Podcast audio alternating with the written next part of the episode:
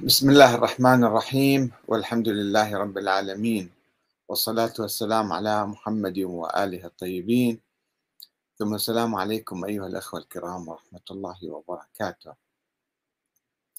السيد كمال الحيدري بعد نفيه لنظرية الإمامة الإلهية ووجود المهدي الثاني عشر.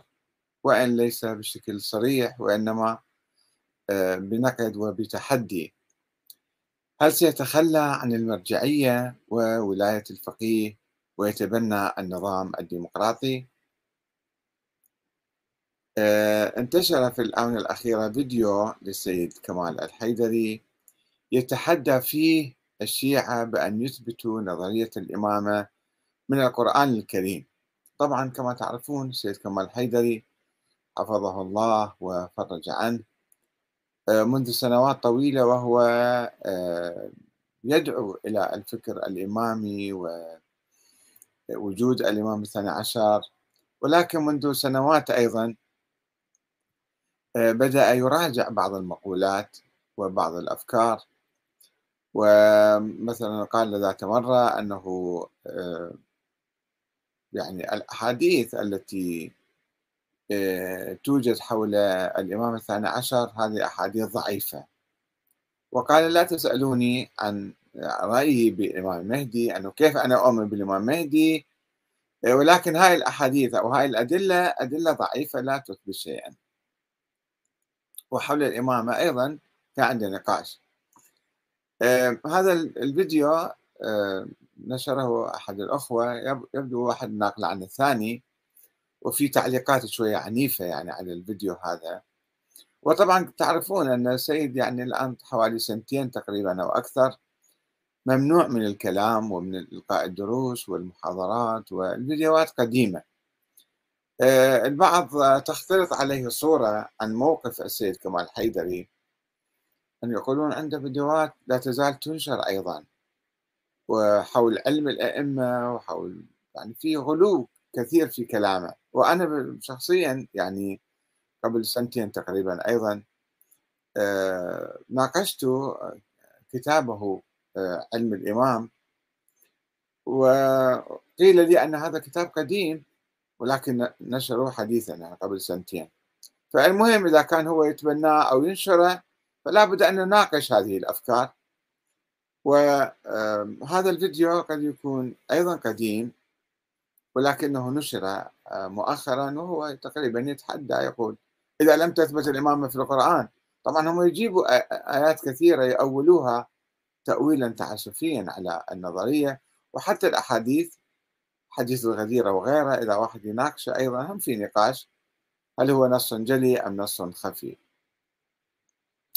الأخ سلام حامد كتب تعليق شوية قوي جدا قال على الفيديو الذي نشره قال صواريخ نسف تاريخية حيدرية أحالت الأوهام إلى رماد.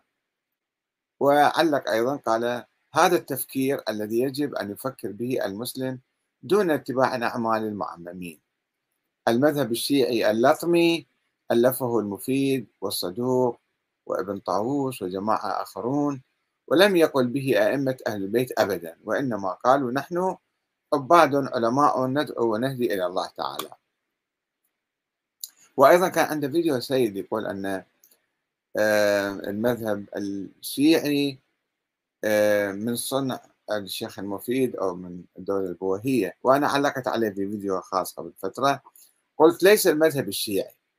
التشيع شيء والمذهب الإمامي شيء آخر. والنظرية الاثنى عشرية شيء.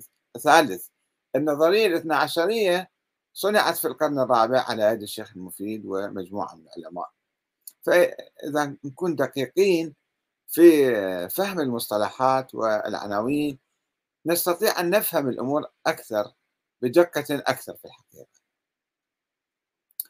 وتعليقي على هذا الفيديو آه، أن النظرية الإمامية هي وصلت إلى طريق مسدود في منتصف القرن الثالث الهجري. ولدت في القرن الثاني وبعد 100 150 سنة وصلت إلى طريق المسدود بوفاة الإمام الحسن العسكري دون خلف وانتهت وبادت. على الأقل هذا الخط الخط الموسوي انقرض. والخط الإسماعيلي استمر. ثم أقام الدولة الفاطمية وحتى الآن مستمر وعندهم أئمة يعني متتالين. وهناك الإمام رقم 45 الآن مو 12 واحد. ولكن الشيعة الآن اللي بالعراق وإيران بالخليج وبالشام يؤمنون بالنظرية الاثنى عشرية هاي النظرية هي نظرية في الخيال عايشة فقط وليست في الواقع وإنما في الواقع انتفت قبل 1200 سنة. وانتهت وبادت راحت ما موجود أئمة معصومين ولو قالوا أن هناك إمام معصوم ولد في السر وهو غائب هذا ما يوكل خبز كما يقولون. ما يفيد يعني مو في شيء عملي. وأنا في نظري لا حاجة لنقدها كثيرا. هي نظرية منتفية لا وجود لها. إلا في مخلفاتها توابعها ومستلزماتها ومخلفاتها إحنا نناقشها أحيانا حتى نتخلص من آثارها ومن مخلفاتها. والحاجة ماسة وشديدة وأكيدة لتطوير النظام الديمقراطي المعاصر. الآن إحنا بحاجة إلى تطوير نظامنا الديمقراطي سواء في العراق أو في إيران. في العراق عندنا نظام ديمقراطي جمهوري ولكن برلماني مفكك وضعيف وبالتالي آه، يسمح للصوص و لكل فريق أن يلعب ما يشاء في هذا البلد. نحتاج إلى آه، نظام رئاسي قوي حتى يحكم الحاكم. شوية يعني مو دكتاتور إنما ينتخب من الشعب ولكن يكون حاكما قويا يستطيع أن ينفذ برامجه. وفي إيران المشكلة اللي موجودة الدستور مثلا يقول دستور ديمقراطي جمهوري وكل شيء انتخابات هناك برلمان منتخب رئيس جمهورية منتخب القائد نفسه ينتخب من مجلس يسمى مجلس الخبراء خبراء القيادة هو أيضا منتخب من الشعب. وما في كلام أن القائد مثلا في الدستور الإيراني أتكلم لا يوجد في الدستور الإيراني أن القائد يعين من قبل الإمام المهدي حسب فرضية آه، النيابة العامة للفقهاء اللي بعض المراجع يؤمنون بها. يقولون نحن مثلا كل واحد يصير مجتهد فهو نائب الإمام المهدي الغائب. يعني ينوي هكذا يفترض فرضية أنا أسميها. آه، وبالتالي فهو ولي أمر المسلمين وبالتالي فهو الحاكم الشرعي. كما يقول السيد السيستاني في العراق اللي الشعب العراقي ما منتخبه وإنما صار ناس انتخبوه وسووه وحطوه على العراق وهو يقول أنا باعتباري فقيه فأنا آه، نائب الإمام وأنا الولي الفقيه وأنا الحاكم الشرعي. طبعا كل مجتهد في العراق الآن وفي إيران وفي غير غير هذين البلدين يدعي أنه هو نائب الإمام. حسب هاي الفرضية الخيالية العجيبة الغريبة أن كل واحد درس له كم كتاب وقال أنا صرت مجتهد فإذا أنا نائب الإمام إذا أنا ولي أمر المسلمين كما قال السيد محمد الصدر مثلا في يوم من الأيام بالتسعينات. فبالدستور الإيراني لا توجد هذه النظرية أن القائد هو نائب الإمام وبالتالي فهو ولي أمر المسلمين فهو الحاكم الشرعي بصورة غيبية يعني يأخذ شرعيته من الإمام المهدي. لا وإنما الدستور الإيراني آه، يقوم على الإرادة الشعبية الإيرانية. كل شيء انتخابات.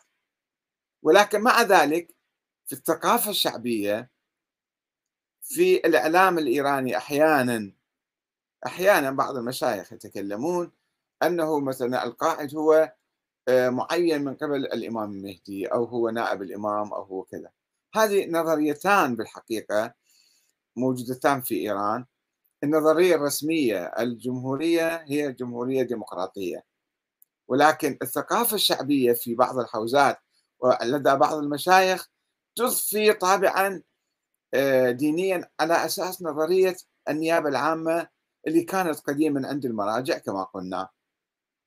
ففي هذا آه، الخلط أو الدمج بين نظريتين يحدث أحيانا نوع من الارتباك.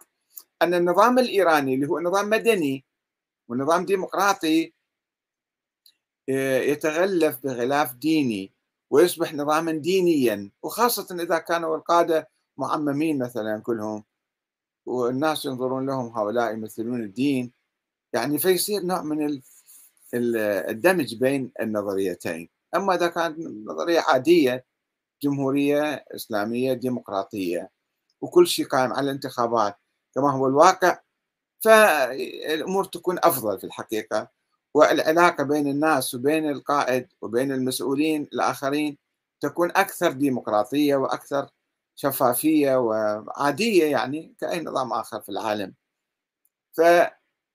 فعندنا مشكلة بالعراق إحنا ما كتبنا بالدستور أن المرجع هو ولي أمر المسلمين ولكن في الثقافة الشعبية عند بعض الناس طبعا أو كثير من الناس الشيعة يؤمنون أن المرجع هو مقدس هذا هو المرجع هو ولي أمر المسلمين وهو نائب هو السيستاني يقول ذلك بصراحة يعني فتاوى عنده كثيرة حول الموضوع فهذا يحدث ارتباك ويحدث خلط ويؤدي إلى شيء من الدكتاتورية الدينية بين قوسين ما في عندنا دكتاتورية دينية ولكن بهالصورة هذه إذا كل واحد يجي يقول أنا نائب الإمام وأنا ولي أمر المسلمين وأنا الحاكم الشرعي وما حد ما منتخبك فشو يصير؟ يصير أنت دكتاتور على الناس إذا ما انتخبوك إذا انتخبوك ما ما عندنا مشكلة ولكن إذا ما انتخبوك أنت عينت نفسك كل واحد يجي يقول أنا مرجع وأنا آخذ فلوس وخموس وكذا. فهنا المشكلة. فإحنا نحتاج إلى تطوير نظامنا الديمقراطي والفصل بين النظام الديمقراطي الجمهوري وبين آه، النظرية القديمة أو الفرضية القديمة. فرضية وهمية خيالية ما أدري من آه، الشيخ علي عبد العال الكركي قبل 500 سنة افترضها لنفسه يعني أنه أنا نائب الإمام وأعطى شرعية الحكم للدولة الصفوية للسلطان آه، طهماس بن إسماعيل السلطان الثاني في الدولة الصفوية. وهذاك أصدر فرمان قال يجب أن تطيعوا هذا المرجع باعتباره نائب الإمام وأنا نائب هذا المرجع فلا تسمعون كلامه. هذا لا يزال منذ 500 عام إلى الآن هذا الخلط والدمج والتداخل بين النظريتين يعني الشيخ علي عبد العالي الكركي سوى هاي النظرية ابتدعها أو الفرضية حتى يحد من من سلطات الملوك الصفويين اللي كانوا يصرفون بدون قانون. فهو قال لا لن تخضعون إلي أنا باعتباري نائب الإمام. يعني كانت خطوة متقدمة في نظري ولو هي خطوة خاطئة ولا لم تقم على أساس علمي أو حديث أو آية قرآنية أو شيء ولكن هي آه، ضمن ذيك المرحلة شوية يعني سيطر على الدولة الصفوية. ولكن بعد ذلك صار عندنا مشكلة عندما قبل 100 120 سنة عندما انطلقت الحركة الديمقراطية في إيران تسمى المشروطة أو المشروطية أيضا حدث جدل بين العلماء أنه آه، نعود إلى الشعب. أم يجب أن العلماء هم يهيمنوا على مجلس النواب أو المجلس العدلي كما سموه وما شابه. آه، وحتى الآن سواء في إيران أو في العراق إحنا عندنا هاي المشكلة. كيف نتعامل مع المراجع والمراجع كيف يتعاملون مع الدول القائمة الدول الشيعية القائمة بالهيمنة أو بالتبعية أو بالموازاة أو بالانفصال؟ هذه نقطة مهمة جدا. أرجو من السيد كمال الحيدري أن يتحدث فيها ويفكر فيها بعمق حتى يفيدنا و وبعدين النظرية المرجعية القائمة هو السيد كمال حيدري كما نعرف آه، طرح نفسه كمرجع كان يؤمن بنظرية الإمامة والمهدي والمرجعية على أساس الإمامة وعلى أساس آه، النيابة العامة. الآن شرعية المراجع من أين تأتي؟ ليس من اعتبارهم فقهاء. أو علماء. لا إنما عندهم شرعية من الإمام المهدي كما يقول الإمام الخميني أن العلماء مجعولون ومعينون ومنصبون من قبل الإمام المهدي هاي نظرية صعبة جدا وهي مشكلة. فإذا كان إذا كان 100% هسه ما نعرف إحنا موقف السيد الحيدري تماما ما نقدر نحكم عليه من خلال بعض الفيديوهات. إذا كان هو يرفض نظرية الإمامة ويرفض نظرية أو فرضية وجود الإمام الثاني عشر المهدي المنتظر محمد بن الحسن العسكري فطيب هنا يجي سؤال أنه هو طيب آه، ما موقفه من المرجعية ومن مرجعيته؟ لماذا كان يأخذ الأموال الأخماس مثلا من الناس؟ ونظرية ولاية الفقيه المهم نظرية ولاية الفقيه المرتبطة بنظرية النيابة العامة. في نظرية ولاية الفقيه منفصلة هي بحد ذاتها وطرحها حتى بعض علماء السنة آه، العلامة أو الإمام الجويني كما يقولون في القرن الخامس الهجري آه، طرح النظرية إذا ماكو عندنا إمام أو خليفة افتقد فمن يكون الحاكم؟ الفقيه العادل. هذه نظرية مستقلة. يمكن بعض العلماء يؤمنون بها الآن أيضا من الشيعة كنظرية مستقلة أن أفضل واحد الحاكم العادل مو مشكلة. ولكن من أين يأخذ شرعيته؟ مو كل واحد فقيه هو صار أوتوماتيكيا يصير هو الحاكم. إنما يجب أن يأخذ شرعيته من الأمة أيضا. الأمة إذا آه، صوتت عليه وانتخبته فيصير حاكم شرعي. حتى يمكن يفهم هذا الكلام من خلال كلام السيد السيستاني أنه آه، إذا حصل مقبولية عامة من الناس يعني هذا طبعا بصورة غير رسمية آه، كلام المهم جريء. كلام السيد كمال الحيدري هو يتحدى الحوزة وطلاب الحوزة أن روحوا فكروا روحوا ابحثوا روحوا ادرسوا. مو تاخذوا الأمور كلها مسلمات. ولكن بعض الناس يمكن ما يفهموا جيدا. بعض الناس اللي يسمعون الفيديوهات المتداخلة يعني القديمة والحديثة فتحصل عندهم يعني يحصل عندهم تشوش واضطراب. منهم الأخ جهاد البدر. قال علق على هذا الفيديو. قال الحيدري هذا رجل بالتشيع المتمثل بالمرجعية والإفتاء وفق هذا التراث ورجل خارج التشيع. ولا زال الآن ينشر على قناته محاضراته المغالية. الحقيقة ما أعرف أنه هو ينشرها أو ناس آخرين ينشروها لازم نتأكد من الموضوع. آه، أمثال هؤلاء لا يمتلكون إرادة جادة في التصحيح. هذا إذا ثبت أنه هو لا يزال ينشر محاضرات المغالية القديمة. أما إذا كانت هذه قديمة موجودة على النت وفي اليوتيوب فوش يسوي لها يعني؟ ونشوف فكرة جديد لماذا نشكك بكلامه بسرعة؟ آه، الأخ مهند عباس النفاخ يقول أنت شنو تسجنت نشرت هذا الفيديو؟ فقلت له يا أخي العزيز أنا ما نشرته هو منشور أنا علقت عليه فقط ونشر أحد الأخوان. متداول يوميا لازم لي أيضا. الأخوة الأصدقاء اللي يشوفون هذا الفيديو فيقولون تعال علق عليه. آه نعم في أخ شوية تعليق يعني بعض الكلمات شوية قوية واحد لازم يدقق فيها. الأخ تمام الزيادي يقول دين الإمامية هذا مو صحيح من أول يوم يعني. وما يصدق به إلا ناقص العقل. كلمة بس أنا ما علي بالعبارات الأخرى شوية قوية أيضا وقاسية. بس أجي على عندي تعليق على كلمة دين الإمامية هذا خطأ واحد يستخدمه. ولو آه، الشيخ الصدوق استخدم هذا التعبير وهذا المصطلح قبل ألف سنة ولكن أنا أرفض استخدام دين الإمامية. السلفية وذول الناس اللي حاطين آه، منصات لمهاجمة الشيعة دائما يحاولون يعزلوهم عن المسلمين. هذول عندهم دين خاص وذول الشيعة عندهم دين آخر. هذا تكفيري فيه يعني ضمن تكفير وهذا مرفوض. فقلت للأخ تمام دين الإمامية هو الإسلام ولا دين آخر لهم. وإنما مذهب الإمامية هو الذي يعاني من تناقض واضطراب إذا تتكلم أو تنتقد انتقد المذهب السياسي القديم. لا تجي تنتقد دين الإمامية.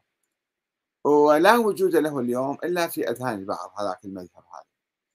ما موجود عمليا بالخارج مثل الإمامي منتهي. ولا سيما بعد تخلي الشيعة عنه وتبنيهم للنظام الديمقراطي المناقض 100% لنظرية الإمامة الإلهية المثالية الخيالية فخلينا نكون دقيقين حتى نقدر نفتهم ونتفاهم ونعرف أمورنا كيف. الأخ الدكتور مصعب آه، الأيوب الخزعلي اللي هو أستاذ في كلية الفقه أو جامعة الكوفة يقول يخاطب الأخ السلام حامد اللي نشر الفيديو يقول له يعني أهل البيت عليهم السلام علماء كالغزالي وابن تيمية وابن باز.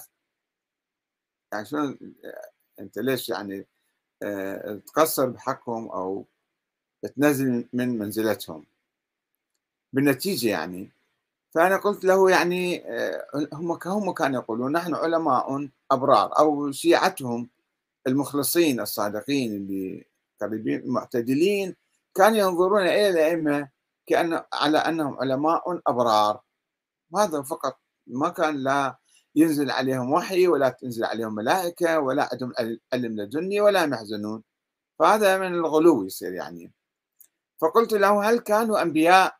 إذا ما كانوا علماء السماع ما نقيسهم بفلان وفلتان ولكن هم شنو كانوا الأئمة؟ هذه مسألة مهمة جدا في دراسة المذهب الإمامي.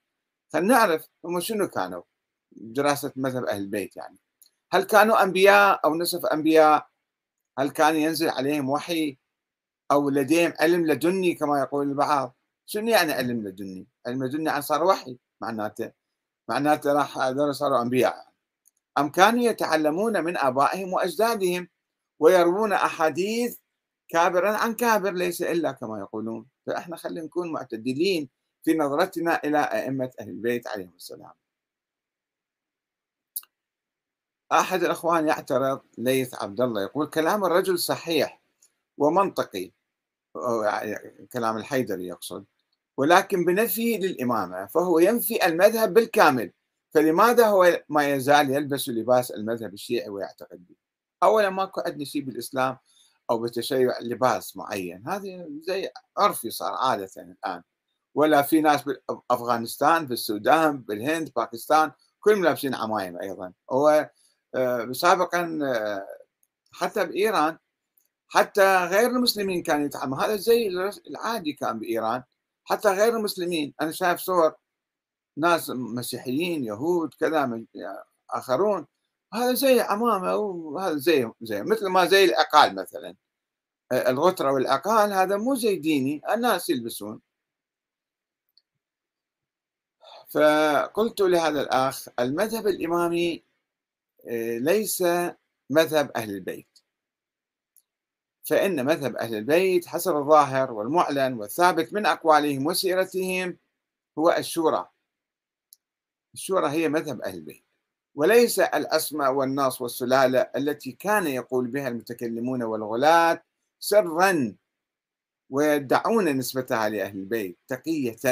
يعني يعلنون عندهم فالشيء معلن ولكن هؤلاء الغلاة يرفضون المعلن وينسبون نظريات سرية للأئمة يقولون الأئمة قالوا لنا كذا وكذا. على أي حال هذا المذهب الإمامي وصل إلى طريق المسدود وانتهى قبل 1100 عام. ثم قام على أنقاضه بعد 100 عام المذهب الاثنى عشري في القرن الرابع. قام هذا المذهب أو أسس هذا المذهب أو دعم هذا المذهب في مواجهة الخط الإمامي الآخر الإسماعيلي. من قبل الدولة العباسية والدولة البويهية في القرن الرابع الهجري. هذا المذهب الإسماعيلي الذي نجح في إقامة الدولة الفاطمية في أواخر القرن الثالث الهجري في المغرب شمال أفريقيا ثم امتد إلى القاهرة ثم وصل إلى الشام والحجاز ووصل آه، إلى حوالي بغداد أيضا. ولما كان المذهب الاثنى عشري ميتا وبلا روح فقد تطور منكر يعني حقيقة ما له وجود. فقد تطور لدى أتباعه اللي آمنوا نظريا به يعني مذهب جديد تطور لدى الشيعة خلال الألف سنة الماضية. مذهب جديد هو المذهب المرجعي ومذهب ولاية الفقيه. أن المرجع هو يصير إمام الفقيه العادي يصير إمام الشيعة أو المرجع الأعلى مالهم أو كذا يعني إمام. فصار عندهم نظرية جديدة الآن إحنا فعلا ما, ما يصلح نطلق على الشيعة إمامية إنما نسميهم مرجعية اللي يؤمنون بالمرجعية وولاية الفقيه. ثم تطور مرة أخرى للقول بالنظام الجمهوري الديمقراطي. فعندنا شنو صار؟ مسلمون ديمقراطيون ولا نقول شيعة ديمقراطيون يؤمنون بالشورى اللي هي نظرية أهل البيت الأولى والأساسية والصحيحة. يعني الشيعة الآن بعد ألف سنة 1400 سنة افتروا وافتروا وافتروا ثم رجعوا إلى أهل البيت. والآن الحمد لله رب العالمين هم راجعين إلى النظرية المعقولة والصحيحة هي نظرية الشورى أو الديمقراطية. عندنا مداخلة من شيخ نجفي متقي يعني يمارس التقية في الحقيقة حسب ما أظن ذلك 99% هو يكتب عندي في اليوتيوب دائما يحط مداخلات تكشف عن عمق علمي عنده ورؤية صحيحة ونقدية أيضا. ويسمي نفسه طالب هادي. يقول يقول مذهبنا هو الكلام العلني الجلي لأمير المؤمنين علي بن أبي طالب عليه السلام. الواصل إلينا بطريق صحيح متواتر لا يقبل الشك ولا التأويل. هذا هو مذهبنا. ويشرح. يقول لا توجد رواية متواترة عنه أنه صعد على المنبر. وقال أيها الناس أنا إمام معصوم من السهو والنسيان والخطأ. ولا توجد رواية متواترة عنه أنه صعد على المنبر. وقال أيها الناس أنا إمام منصوص عليه من الله ورسوله. ولا توجد رواية متواترة عنه أنه صعد على المنبر. وقال أيها الناس هناك 12 إمام معروفون بأسمائهم فلان وفلان وفلان وفلان. وأبدا لا توجد رواية متواترة عنه أنه صعد على المنبر وقال إن الإمام الأخير له غيبة طويلة ثم يظهر. نقول ما موجود كله بالتراث الشيعي. نحن نلتزم فقط بالكلام العلني المتواتر عنه عليه السلام. وأنا علقت على كلامه. قلت له بل توجد أحاديث متواترة عنه بإيمانه بالشورى.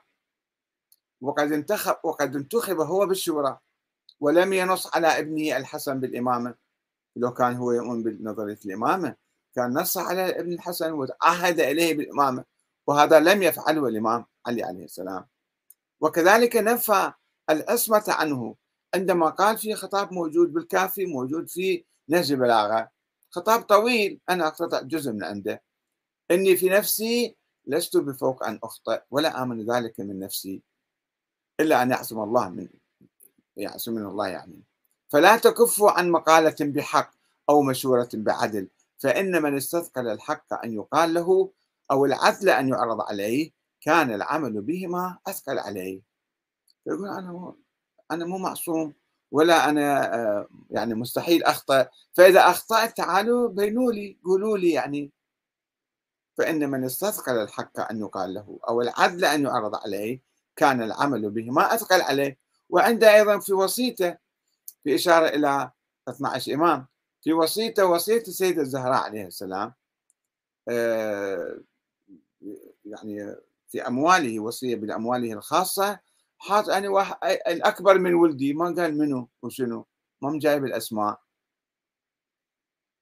يعني بحاجة إلى إحنا آه، نقرأ تاريخنا من جديد في الحقيقة نقرأ مذهب أهل البيت حتى نتعرف عليه. إذا كنا نحب أهل البيت إذا كنا نحب الأئمة العظام فنتعرف على آه، أقوالهم الصحيحة ونظرياتهم الأكيدة مو ناخذها من الدعايات والإشاعات والفرق المنحرفة.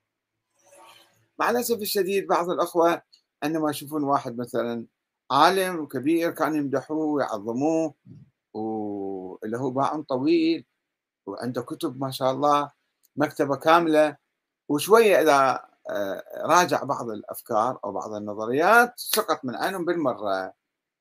مثل الأخ حسن صفاء يقرأ يجيب لنا هاي الآية يقول واتلو عليهم نبأ الذي آتيناه آياتنا فانسلخ منها الحيدري مثله. شو يعني هذا كلام مو مو كلام صحيح يا أخي العزيز حسن.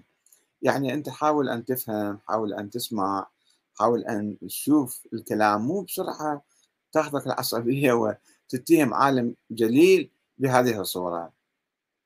فيجاوب الأخ خليل العبيدي يقول له كلمة الحق لا تعجب الكثير لأن عقولهم متحجرة بالنصوص المنقولة والمتوارثة بدون تفكير أو تحليل أو تقييم للحدث المنقول.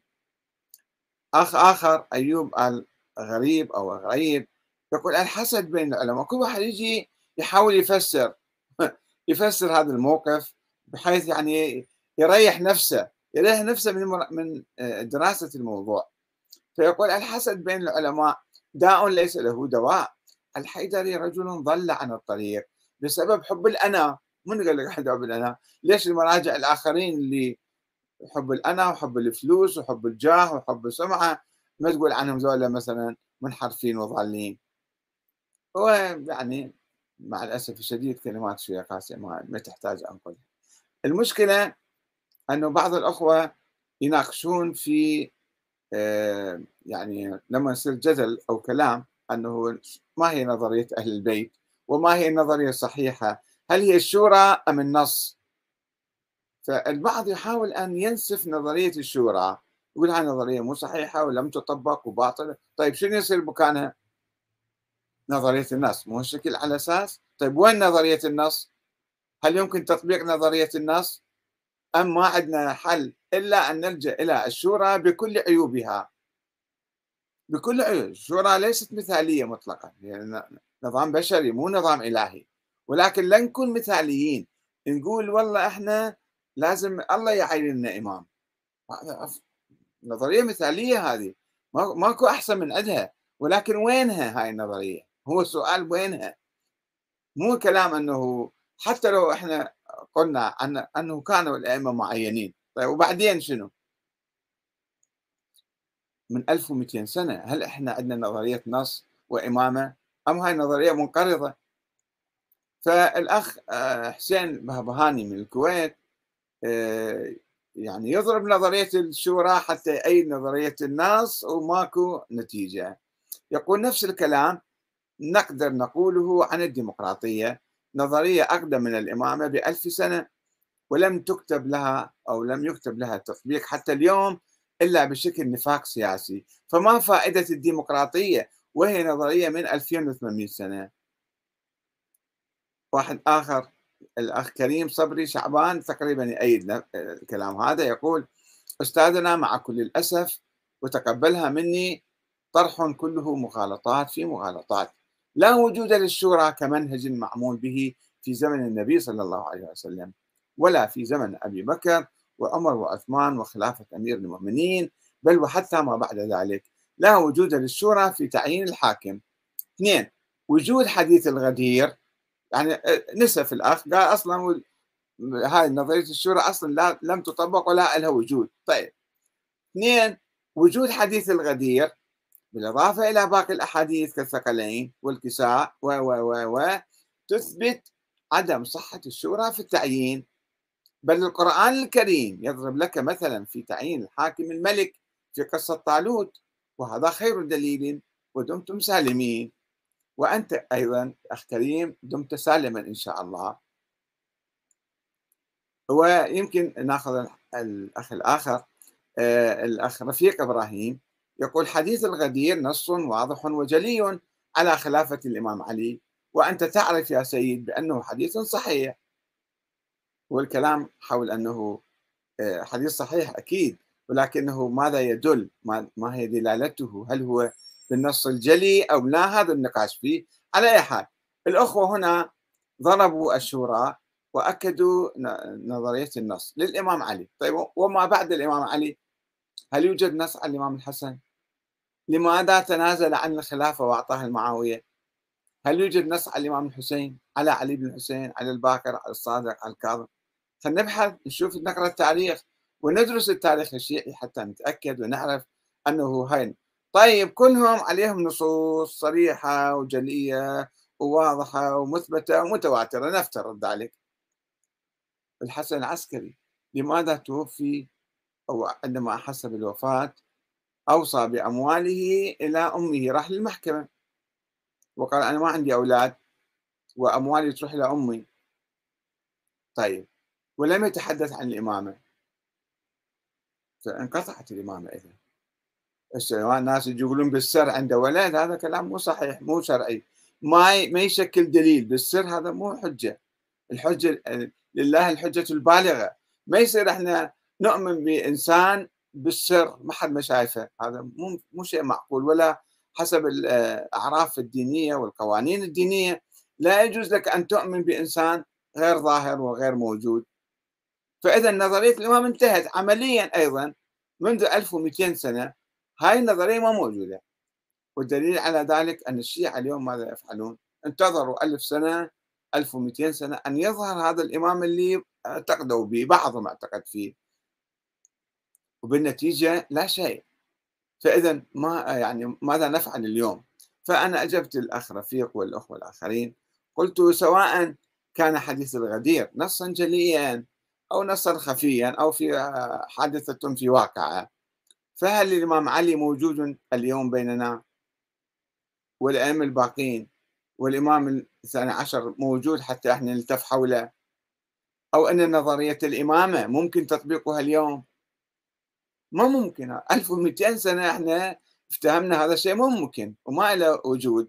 فلذلك ترك الشيعة الإمامة وتبنوا نظرية الشورى وأقاموا أنظمة جمهورية ديمقراطية كما في إيران وفي العراق. وفي كل مكان يمكن الشيعة أن ينهضوا يشكلون حكومة ديمقراطية قائمة على الشورى وليس على النص لأنه يستحيل ما موجود النص فعمليا ما أدري ليش بعض الأخوة يفكرون بهذه الطريقة. يحاول يثبت لا سيد كمال خاطئ مثلا أو فلان خاطئ أنه عندنا نصوص. طيب وبعدين وين النصوص؟ الآن وين؟ ما تقول لي قبل 1400 سنة كان هناك نص على الإمام علي. سواء كان نص عليه أو ما كان نص. نص جلي ولا نص خفي بالنتيجة الآن ومنذ 1200 سنة إحنا ما عندنا غير نظرية الشورى والجمهورية الديمقراطية. فنأمل من السيد الحيدري إن شاء الله الله يفرج عنا أكثر ويعطيه حرية أكثر أن يبحث موضوع النظام الديمقراطي اليوم.